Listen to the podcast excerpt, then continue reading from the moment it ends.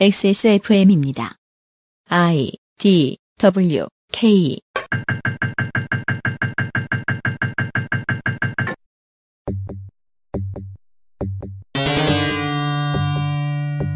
그것은 알기 싫다 특별 기획 17 국정감사 기록실. 여성가족위원회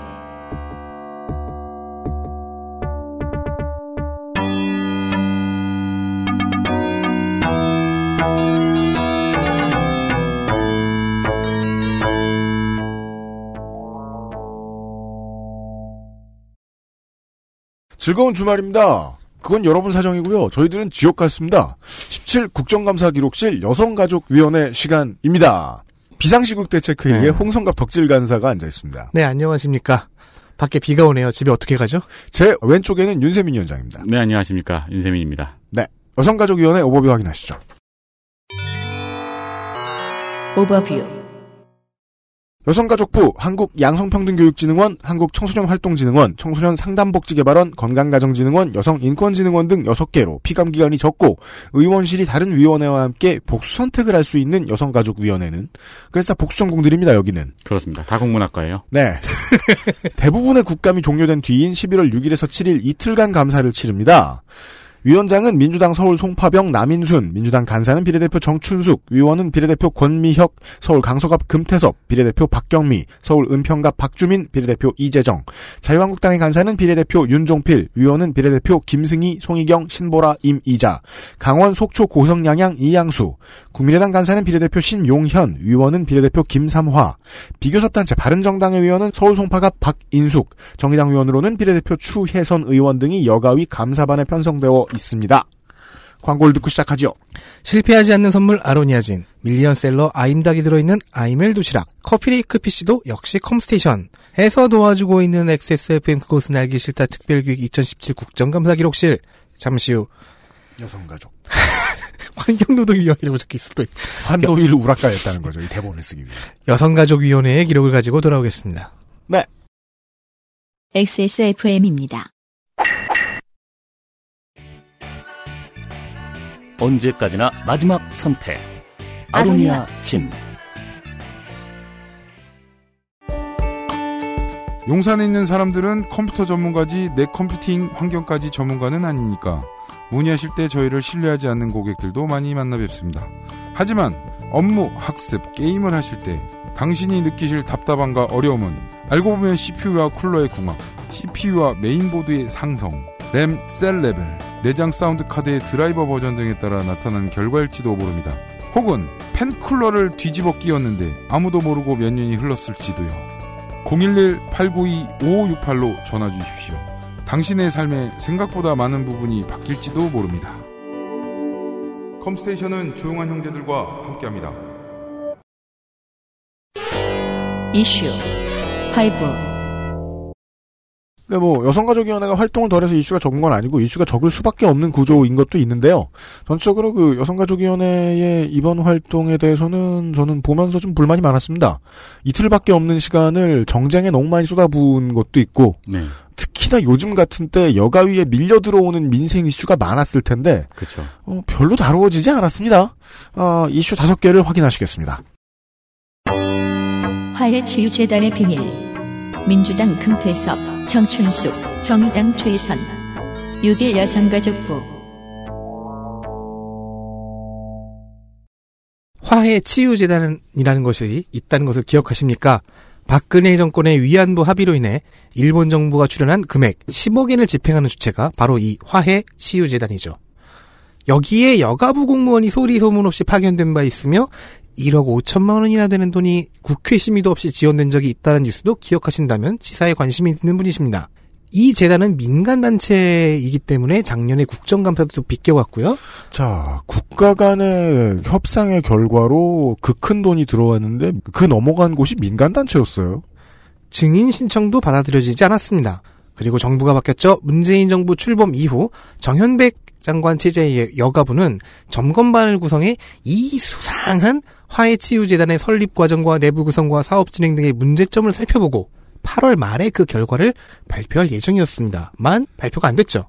그래서 금태섭 의원이 왜 발표를 하지 않느냐고 질문을 했습니다. 그러자 정현백 장관은 의미심장한 답변을 합니다. 조사를 일정 정도 진행해 보니 미진해서 더 조사할 부분이 남아 있었다. 여기도 캐도 캐도 뭐가 나온다. 네. 12월까지 가동으로 돼 있는 외교부 테스크포스에서 새로운 사실관계가 나올 수 있다. 여기만의 일이 아니라는 거죠. 그리고 조사와 방향과 제, 이 재단이 향후 어떻게 될지 운명에 관해 물은 질의에 재단을 앞으로 어떤 방향으로 유지할지 폐지할지 하는 부분에 대해서는 추후 추가 조치를 취하도록 하겠다.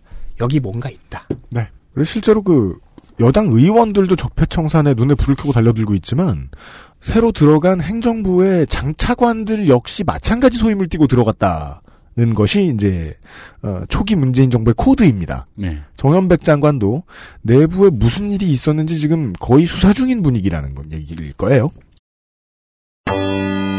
가기 싫은 임시 숙소. 민주당 정춘숙. 6일 여성가족부.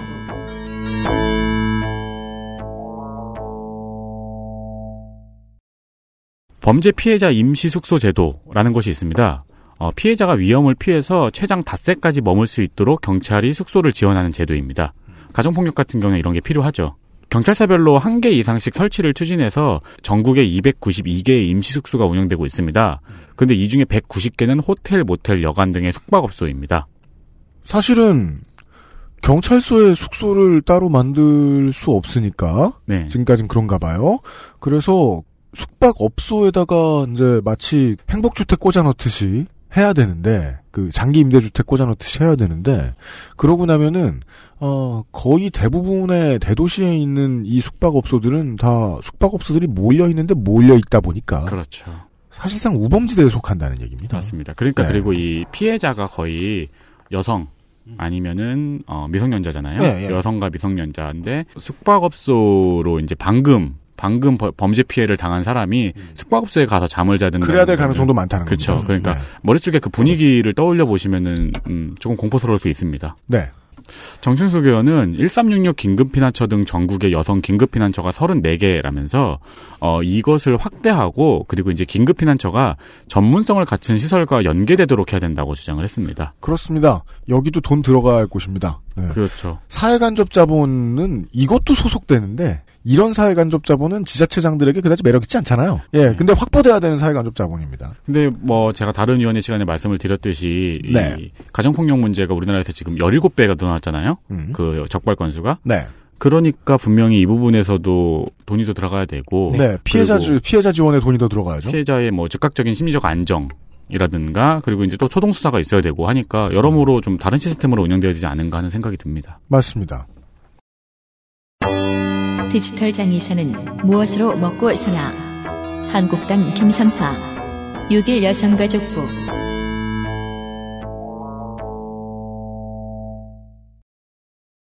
국정감사에서 처음 몰카의 심각성을 거론했던 의원은 1년 전에 김삼화 의원입니다. 한국당 김삼화 의원이요. 이번에는 디지털 장의사와 웹하드 간의 유착 의혹을 제기했는데요. 참 많이 이상합니다.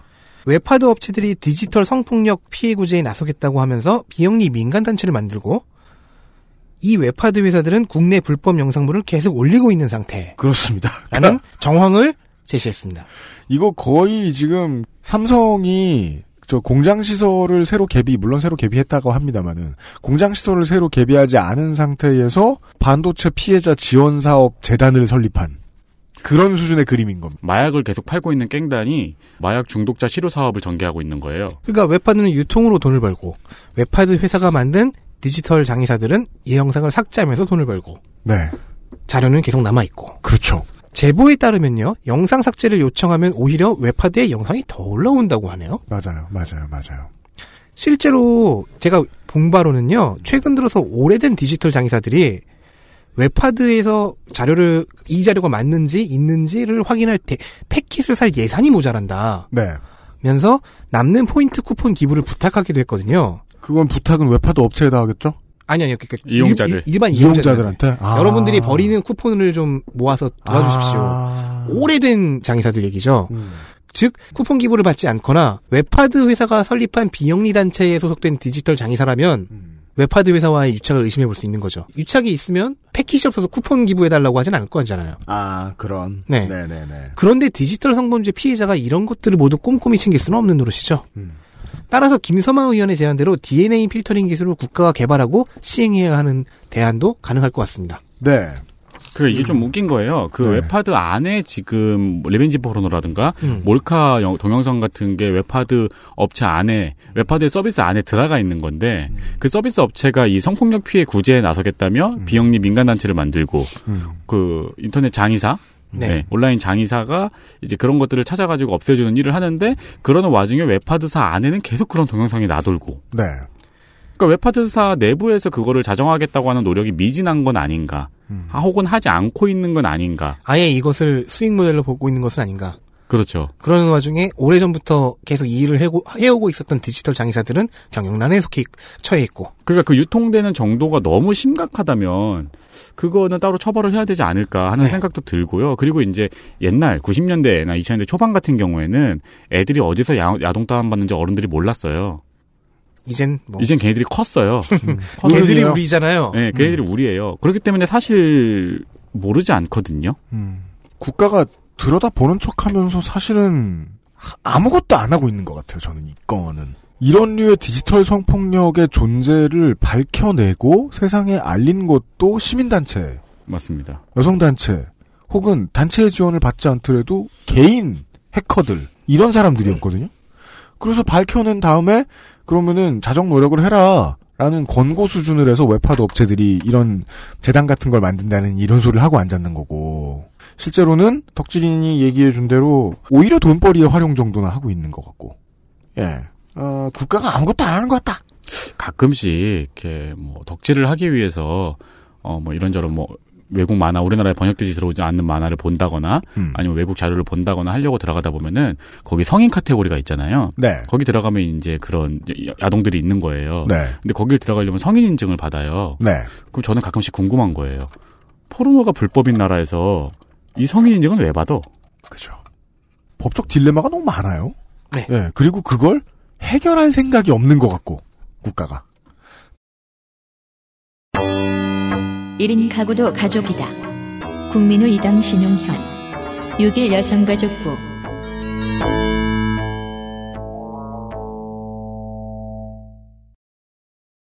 가끔 있는 사실이지만 이 부처의 명칭은 여성 가족부입니다. 그리고 현재의 대한민국은 1인 가구가 30%를 차지하죠. 네.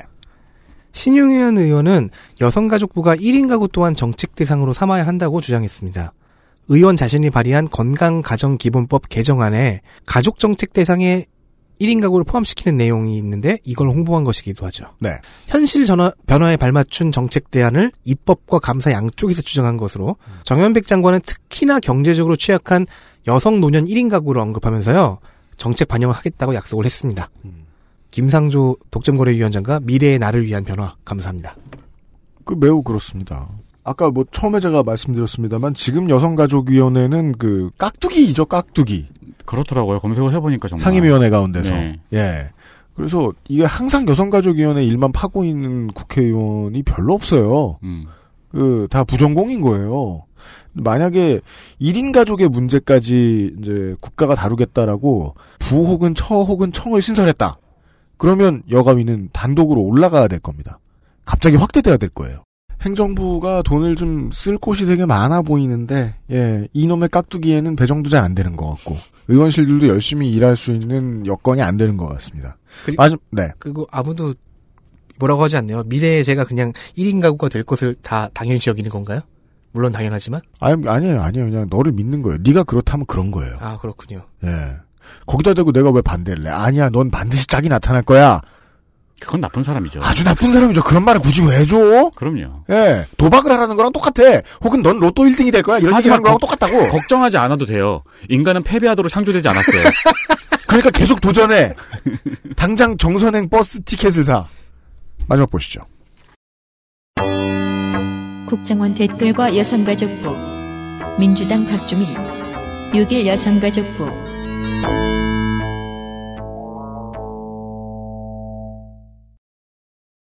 여성가족부 사업 중에는 청소년 상담센터라는 사업도 있습니다. 근데 이 사업에 7년 동안 꾸준히 입찰해온 회사가 셋이나 있습니다. 아, 이것도 국가정규직 채용이 아니라 그 하청이구만요. 네. 그 입찰해온 회사가 셋인데 마침 또 IT 계열이라서 IT 관련 사업에도 계속해서 입찰을 했대요. 음. 여가부에서 하는 IT 사업들. 어, 미래정보 소프트, 미래정보 소프트 넷, 그 4가 아닙니다. 네트워크 할 때 넷이겠죠? 사실은 계열사가 여러 개 있는 미래정보 소프트 하나 둘 셋. 셋, 네, 네. 이렇게. 그렇게도 의심을 해봤어요. 그리고 네오맥스 이렇게 세 개 회사인데요. 이 세 회사는 이사와 감사가 동일하고요. 웃기고 앉았네 진짜. 상호 변경도 같은 시기에 했고요. 티나 안 나게 하지. 본점 소재지도 같습니다. 이거 왜 그 칸막이 사무실 있잖아요. 이거를 박주민 의원실이 캐치냈습니다. 박주민 의원실 이런 거 되게 잘합니다. 따라서 상식적으로 이 세 회사는 같은 회사이거나 이익을 완전히 공유하고 있는 회사겠죠. 최소한 사무실의 월세를 나눠 내고 있는 회사예요. 그렇죠. 그럼 이 회사들의 실적은 어떤가? 자, 청소년 상담센터 사업에서 한 달에 두 건 정도 상담해서 한 명당 42명 정도의 저조한 실적을 냈습니다. 청소년 상담센터가 한 달에 두 건을 상담한다고요? 국민이 500명이냐? 아마 같이 망할 것 같죠? 망하기도 어허. 같이 망할 것 같아요. 네. 박주민 의원은 이를 두고 한간에 떠- 떠도는 소문인 여가부 예산이 국정원 댓글 계획에 사용됐다는 의혹을 뒷받침하는 증거라고 약간은 비약이 있지만 왠지 믿고 싶어지는 결론을 냈습니다. 짧게 말했으니 비약이지 박주민 의원실은 이 얘기를 하기 위해서 조사한 게 있겠죠 더. 그러니까 이 회사들이 이 세 회사가 국정원과 연경, 연관이 있다는 것만 밝히면 되죠. 그러니까 네. 이세 회사가 사실상 한 회사인 이 세 회사가 입찰을 해가지고 사업을 따냈다는 거잖아요. 네. 음, 이거는 사실 동일법인으로 인정할 수 있는 법률적 근거가 있을 텐데요. 행정부 부처의 사업 중에 상담센터 사업은 보통 되게 큰 사업입니다. 네. 아니 다만 못해 국가가 아니라 지자체가 하고 있는 상담센터 같은 것만 해도 크기가 어마어마합니다. 다산콜센터 같은 거 생각을 해보자고요. 네. 그렇죠. 그 센터에 입찰해서 일을 하고 있는 하청을 받은 회사들의 이 저조한 실적을 보면 7년 동안 붙어 있는 게 이해가 안 가기도 하죠. 따라서 예산이 예산 배정이 아주 굵직굵직할 텐데 하나의 회사로 보이는 이 머리가 세 개인 이 회사가 7년째 먹었는데 최근 1년 동안 한 달에 두 건 상담했다. 그럼 우리도 입찰하죠. 제가 할게요. 우리가 미래 정보 소프트 여섯 을 창사해가지고 거기 저그 대표이사 인세민. 그 본점 소재지 거기에다가 우리도 한 칸 냅시다. 월세를 나눠낼 테니까 대체 몇 백억이야 이거 배정된 게. 파티션 제가 들고 갈게요. 예. 그러면 이제 영화부에서 얘기해 줄 거라는 겁니다. 실제로는 상담이 아니라 댓글 다시는 거라고. 자, 그런 얘기였습니다. 이래서 참 이 시스템이 복잡한 이런 부자 나라가 말이에요, 인구만은. 사람들의 눈을 피해서 이상한 사업하려고 돈 떼내는 게 쉬운 일은 아니고 머리를 잘 굴려야 된다는 거죠. 그죠. 근데 제가 옛날에 그 윤리경영 관련 컨텐츠를 만들 때 봤는데 이렇게 거의 동일한 법인으로 입찰 넣어가지고 입찰 따가는 거예요. 되게 옛날 방식이거든요. 이거 다 걸린 지 오래됐어요. 아, 이거 이제 계획을 짠 사람들이 너무 늙었다라는 추측이 가능하다. 근데 이게 아직까지 먹히고 있다는 거잖아요. 심지어 지금 본점 소재지가 같다는 거잖아요. 그, 이게 얼마나 옛날 방식이냐면은 이 본점 소재지를 흐트러뜨리는 방식도 다 파괴가 됐어요. 근데 이게 가만히 있어봐요. 7년 됐잖아. 오맹부 때한 거란 겁니다. 음. 네. 그렇죠. 그리고 오맹부 때 했는데 이상이 없어서 박근혜 정권 들어와서 손넘김이 됐다는 얘기인 것 같죠? 그러게요. 그대로 냅뒀다. 네. 꽤나 중요한 상자의 문을 처음 연 것 같습니다. 박주민 의원실이. 그죠? 음. 예. 주목할 만한 시점과 비폭을 확인하시겠습니다.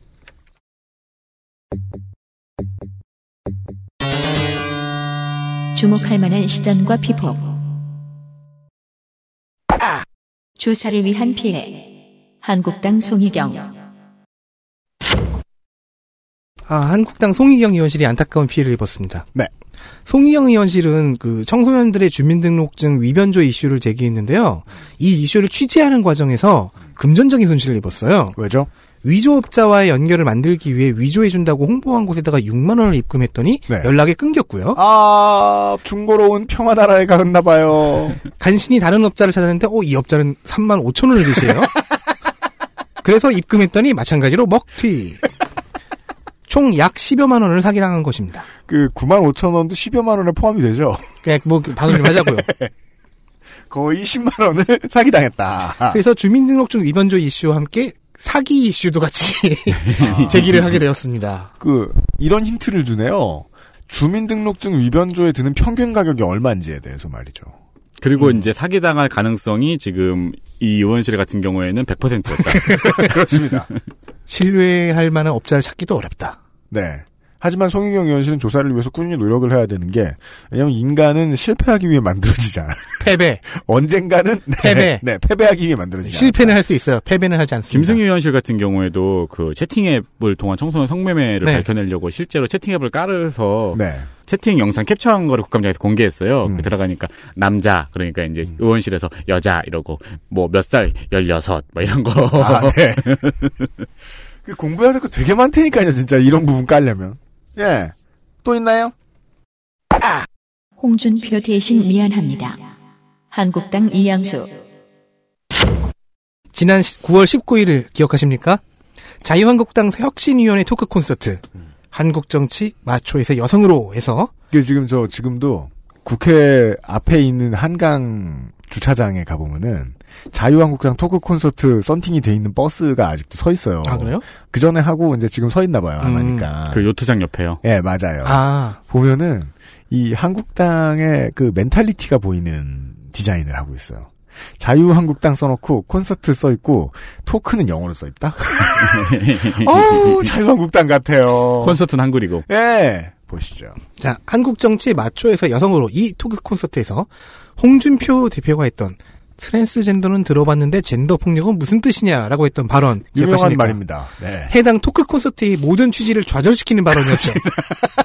대표만 안 나왔으면 그나마 나았을 수도 몰라요. 네. 이 발언에 대해 홍준표 대표가 사과한 거 기억하십니까? 네. 아니요? 없어요. 네. 그래서 엉뚱한 이양수 의원이 여가위 국감에서 사과를 해버렸습니다. 대신 공당 대표가 하지 말아야 할 말을 해서 많은 분의 가슴에 상처를 드린 것에 대해 한국당 의원이자 여가위 위원으로서 사과와 진심으로 유감을 표시한다. 이유는 모르겠지만 대신 사과했습니다. 요즘 백악관이 하는 일하고 비슷하네요. 우리 대통령이 무슨 말을 하더라도 놀라지 마라. 진심이 아니다. 이런 얘기를 미리미리 해주죠. 예. 우리가 미안해. 그리고 사실이 아닐 수도 있다. 대신 사과하는 훈훈한 모습을 보여준 이양수 의원은 이후 질의를 통해 정현백 장관이 동생에게 빌려준 7억 5천만 원이 차용이 아닌 증여라고 주장하며 이자에 대한 세금을 내지 않았으니 부도덕한 행위라고 비판해 장소를 장관 인사청문회로 착각한 게 아닌가 싶었습니다. 그렇습니다. 그렇다면 혹시 사과도 여기가 토크 콘서트인 줄 알고 하고 착각한 거 아닐까요? 그리고 이양수 의원이 이걸 사과를 해가지고 그 전에 되게 신랄하게 싸웠던 음. 임이자 의원이 약간 뻘쭘해졌어요. 그 이게 그 정말 여가위를 헐렁덜렁하게들 이제 준비를 해가지고 오는 게 물론 한국당에 한정돼 있는 걸 수도 있겠습니다만은 장관이 지금 이제 장관 된 지가 언젠데 청문회 할 때 그 안 쓴 자료 있으면 꺼내와봐. 우리 숙제한 것도 없는데 그래서 들고 와가지고 떠든 것 같아요. 그러니까 한국당은 진짜 한몇 명의 의원 빼고는 좀 많이 실망스럽더라고요. 네. 아, 부족하고 부실했습니다. 하지만 파이널 4를 선정하죠. Final Four. 네, 더불어민주당 박경미 의원입니다. 어, 대통령 공약에 대한 꼼꼼한 점검이 있었어요. 그게 뭐냐면은 이제 그 양육비 대지급 공약이 있었잖아요. 네. 양육 이혼을 했는데 양육비를 양육비 신랑이 하는 사이에 국가가 먼저 내준 다음에 대신 끌어당겨 주겠다. 그게 이제 이행이 되느냐고 이제 물어보고 그런 것을 꼼꼼히 체크를 했었고요. 그리고 아동 성폭력 피해 통계를 공개하기도 했습니다. 네. 아동 성폭력에 대해서 집행유예를 적용하지 않는 개정안을 발의한 것도 주목할 만한 활동입니다. 그렇습니다. 그 국감장에 나와서 자기가 발의한 법안을 홍보하는 의원들이 종종 있었는데요. 네. 저는 나쁘다고 느껴지지 않더라고요. 네. 그렇게 해야죠. 그때라도 하라고. 네. 민주당 박주민 의원입니다. 네. 굉장히 사소한 부분에서 찾아낸 사소한 사실이지만 음. 세 개의 머리를 가진 케르베로스 같은 새 회사 네. 루머를 규명하는 점프대가 될 것인가? 네. 미래 정보 킬베로스. 네. 네. 이게 정말로 댓글 부대의 인력비에 들어갔다면. 그렇지 않더라도 이 회사 이새 회사가 굉장히 부실하게 이 상- 청소년 상담센터 업무를 한 것은 사실이기 때문에 그죠. 부실을 찾아낸 것일 수도 있고요. 앞으로 이렇게 계속 부실하게 청소년 상담센터 입찰할 거면 우리랑 같이 합시다. 다음은요. 더불어민주당 정춘숙 의원입니다. 범죄 피해자 임시 숙소 문제 같은 경우에는 사실 정춘숙 의원처럼 오랜 실무자가 아니면 캐치하기 어려운 문제죠. 그 외에도 이제 피해자 신변 보호 문제 등 세심한 곳에 심각한 문제에 대한 지적을 많이 했습니다. 국민의당 신용현 의원입니다. 아까 윤세민이 음. 정, 자기 신의 자신이 발의한 법안 정책 홍보하는 거 그렇게 나쁘지 않다라고 했는데 음. 전 나쁘지 않은 게 아니라 사실상 미래의 저를 위한 정책을 내놓으신 것이기 때문에 사심 가득 담아 여기에 선정했습니다. 여성가족부의 미래 비전을 제시했습니다. 1인 가족이 넘나 많이 늘어나고 있다. 시대 변화에 발맞춘 현실 인식을 보여주는 거죠. 사실 1인 가족이 늘어나면은 여성 가족부도 바빠져야죠. 그렇습니다. 그렇습니다. 근데 정말 그러면 가족의 가족의 패러다임이 바뀌는 거니까요. 천하청이 늘어나야 될 상황이다. 예. 네. 그런 얘기였습니다. 여성가족위원회에 대한 기록들을 정리를 해드렸고요. 잠시 광고를 들으시고 난 다음에는 여성가족위원회에서 활약이 뛰어났던 의원들 중에 한 사람과 인터뷰를 진행을 해보도록 하겠습니다. XSFM입니다. 언제까지나 마지막 선택. 아로니아 침. 무거운 그래픽카드 혼자 끼우다 휘어집니다. 컴스테이션에 문의하십시오. 광고 듣고 왔습니다. XSFM 국정감사 기록실 여성가족위원회 편. 어, 지금 나와주신 분을 소개를 드려야 되는데요. 청취자 여러분, 그, 본 PD나 우리 저 섭외팀장의 이, 아, 귀찮아서 이렇게 섭외하는 거다. 이렇게 생각하시면 안 됩니다. 왜냐하면, 한국의 이제 여성복지 관련 실무 경력의 최강자이기 때문에 이분을 모실 수밖에 없었습니다. 아까 그 자리에 그대로 앉아 계신 민주당 비례대표 정춘숙 의원입니다. 네, 반갑습니다. 정말입니다. 다른 선택이 없었습니다.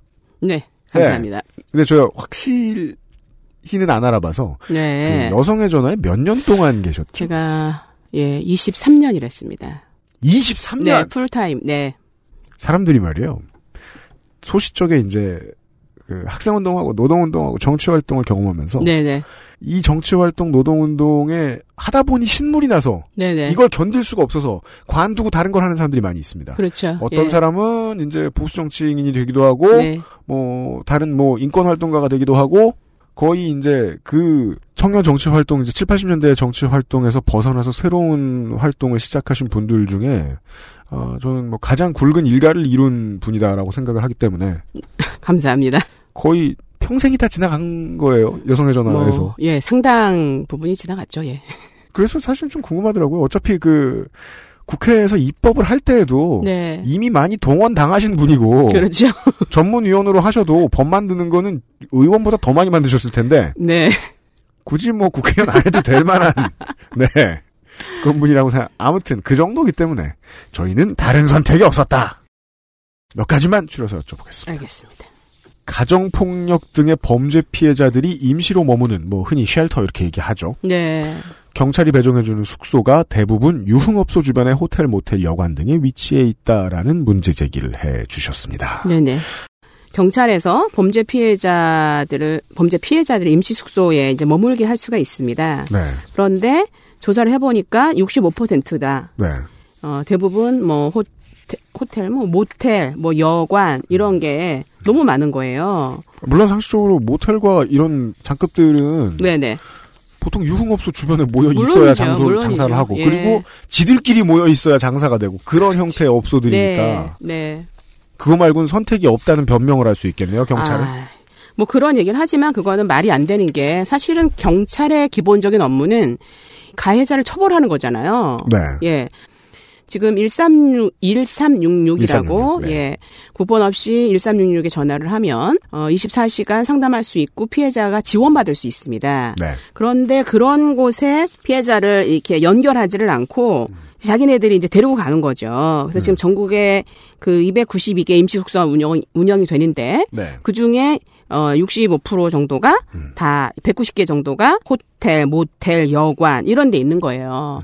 근데 이제 문제는 뭐냐면 이들 중에서 94%가 여성이 여성들이거든요. 네. 그 이제 피- 임시 숙소에 간 사람들이 지난달 3월 3일 같은 경우에는 사고가 났어요. 그러니까 경찰이 이 여성이 가정폭력 피해자인 줄 알고 오인을 해가지고 데리고 이제 모텔에 데려다 준 거죠. 네. 근데 이 여성이 이제 술, 술이 취해 있는 상태여가지고 이 사람은 이 사람이 경찰인지 모르는 거예요. 네.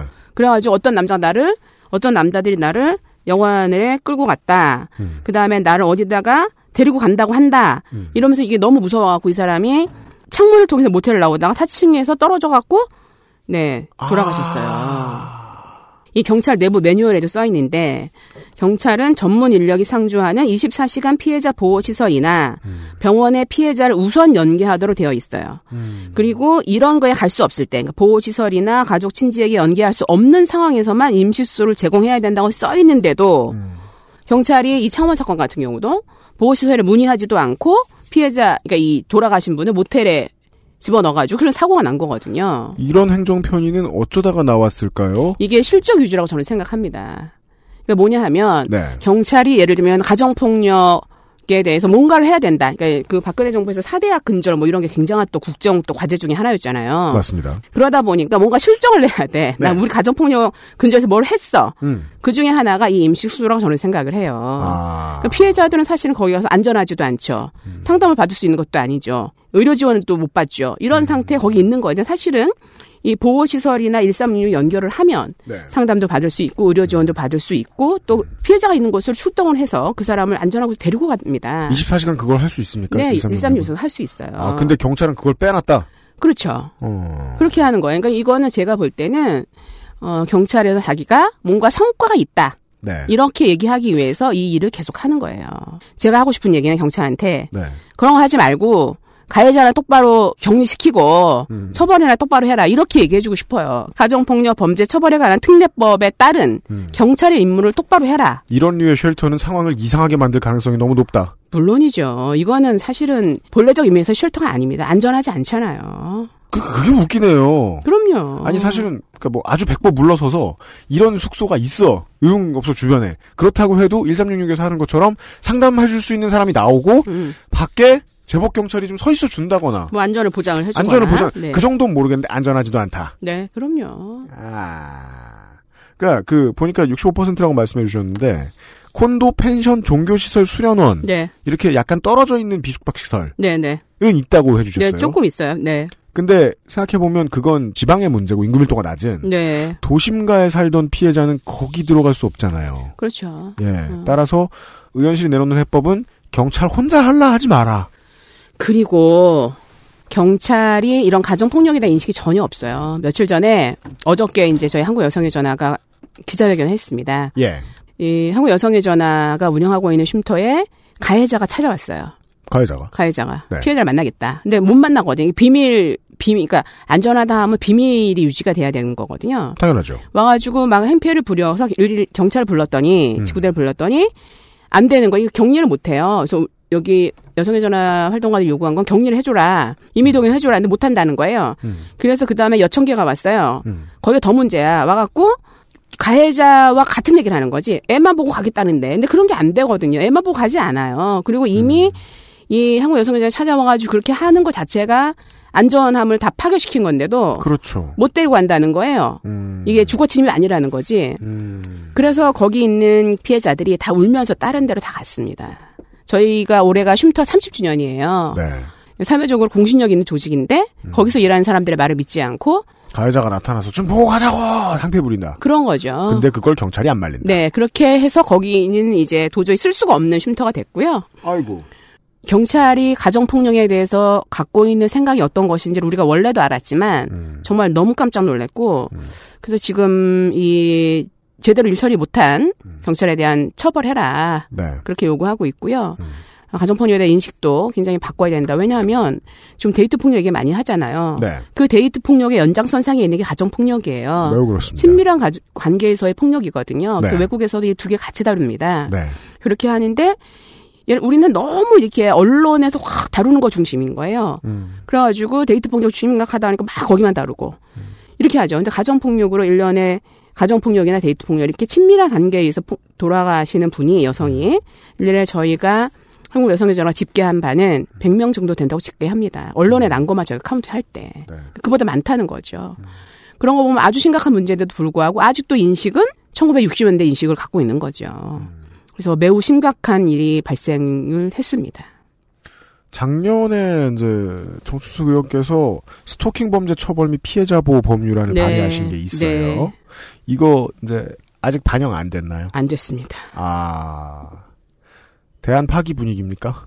그런 거는 아닌데, 그러니까 이게 네. 참, 참, 여론이 되게 중요한 게, 네. 스토킹 방지법 만들어야 된다 고 계속 주장을 하면 사람들이 약간 관심을 갖습니다. 네. 근데 저는 약간 제가 주비하다 그랬잖아요. 한번 시작하면 끝을 본다고. 그래서 항상 파악하면 이 법이 어디가 있는지, 음. 누가 다루는지, 네. 누가 이거 반대하는지 다 파악을 합니다. 네. 어, 그래서 계속 작업을 하고 있는데 원래 재정법은 되게 힘듭니다. 음, 네. 일단 법사에 올라가고 거기서 이제 소위를 정하게 되고 네. 그다음에 공청회를 하게 되고 이제 이런 과정을 겪어야 되는데 아직도 멀은 거죠. 옆방들 되게 열심히 도셔야 되겠네요. 그러고 있으면 제가 그래가지고 이 법사위원님이라고 특히 이게 친밀한 관계를 많이 유지하고 있습니다. 네. 아, 알겠습니다. 아 여기 거의 이제 고발하러 온 이런 분위기인데요. 아, 잘하셨습니다. 네. 왜냐면, 여성의 전화 상임대표로서의 정춘숙. 이 그동안 무슨 일을 해왔는지를 뉴스로 쭉 보면, 네네. 2001년이나, 2003년이나, 2010년이나, 2015년이나 달라진 게 없어요. 똑같은 걸 하고 있죠. 똑같은 얘기만. 그러니까, 오, 그러면은 15년째, 20년째 같은 기사만 나오고 있다는 건, 음. 국가가 반응을 안 했다는 뜻이잖아요. 그렇죠. 해결이 안 됐다는 겁니다. 예. 예. 음. 근데 지금 그 사람이 이제 그, 어, 30년어치 분노를 쌓아가지고 국회에 들어왔는데, 근데 지금 이제 음. 쉽게 풀리고 있진 않다. 그래서 제가 이제 그 분노를 다 분노를 힘으로 이게 제 네. 모토 중에 하나거든요. 네. 모아가지고 제 숙제로 알고 지금 해결하려고 지금 아동바동 하고 있습니다. 알겠습니다. 고생하실 날이 아직 3년쯤 남았습니다. 이것도 이제 박근혜 최순실 게이트 관련 얘기입니다. 네, 위안부 기록물 유네스코 세계기록 유산 등재 결국 무산 네, 예상됐던 일입니다. 네, 박근혜 정부가 15년의 위안부 문제 합의 이후에 위안부 기록물 등재 작업을 지원하지 않은 게 의도적인 거다. 의도적인 거죠. 라는 지적을 하셨는데 의원실이 확인했던 자료들을 좀 저희들이 알 수 있을까요? 말씀드려야죠. 네. 1228 합의 이전에는 그 여성가족부하고 한국여성진흥원이 2015년 12월 23일 그러니까 28일이 되기 불과 5일 전이죠. 그렇죠. 그때까지만 해도 위- 위안부 기록물 세계 기록 유산 등재 지원 사업 위탁 협의서까지 쓴 정도예요. 네.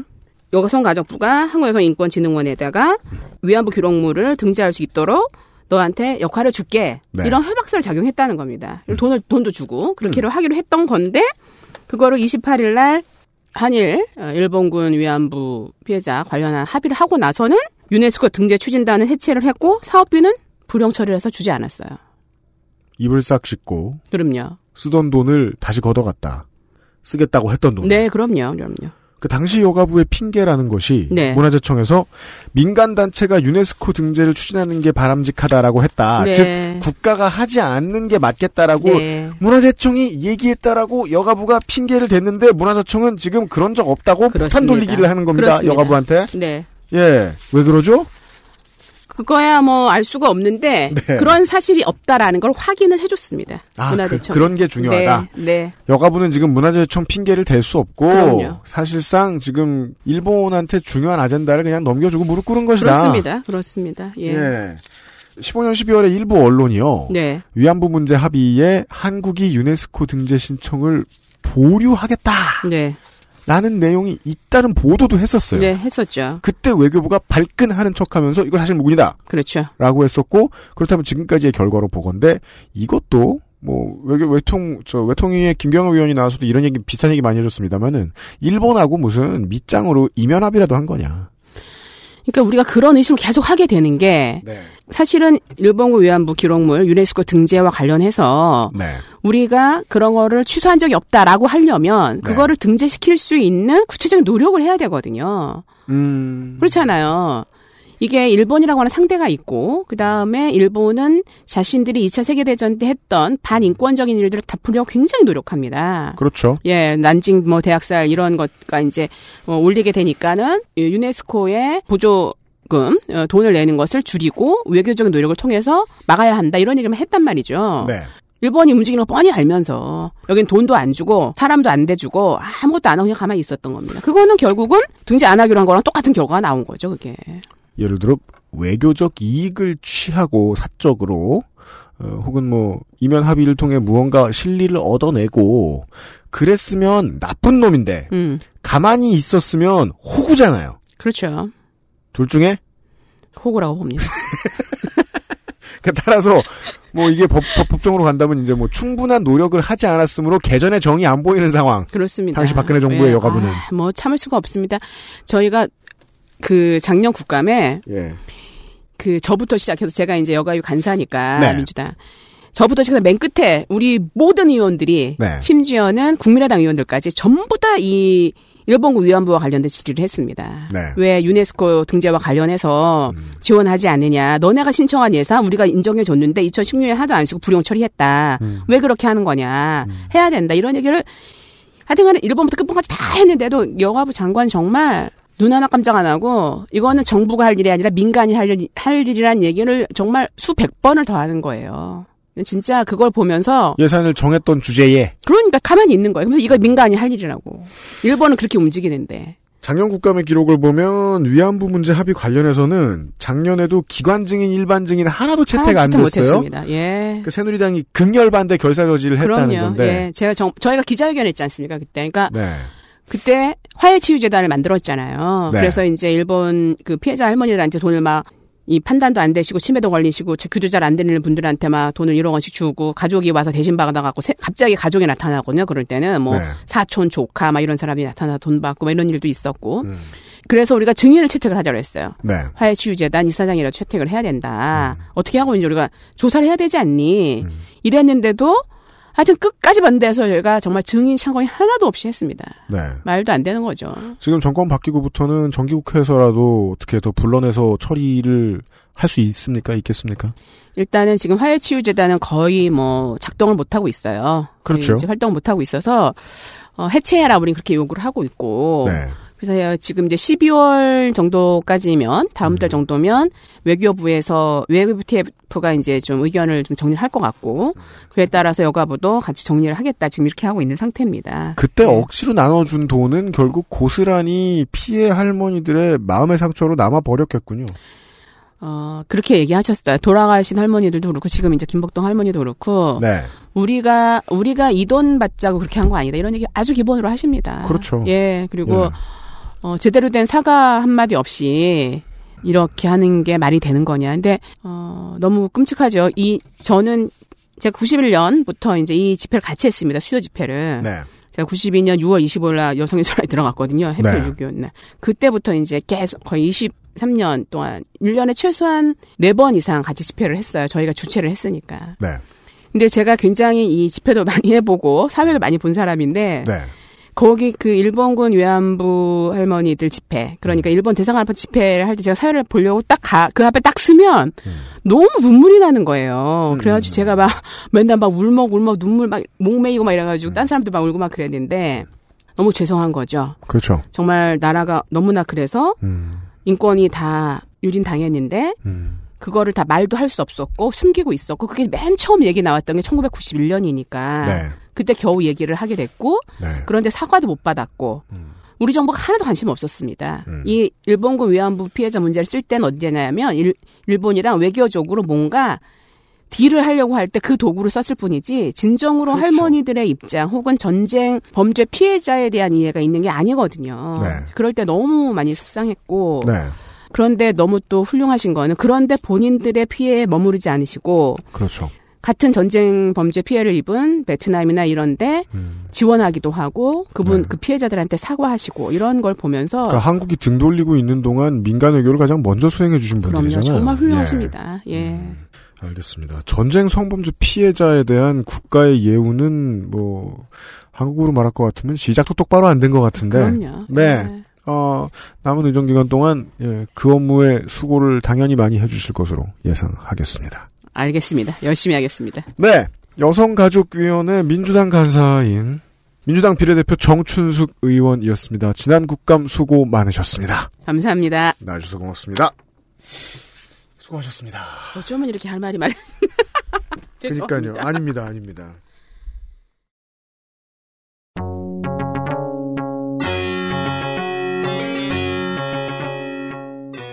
(17) 국정감사 기록실 여성가족위원회 시간을 마칩니다. 이제는 절반을 넘어섰습니다. 드디어. 인터뷰도 복수 전공이었네요. 그러네요.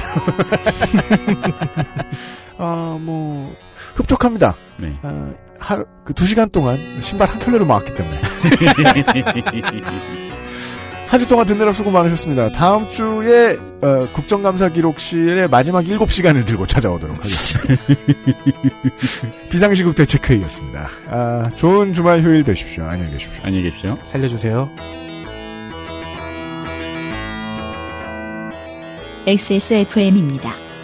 I D W K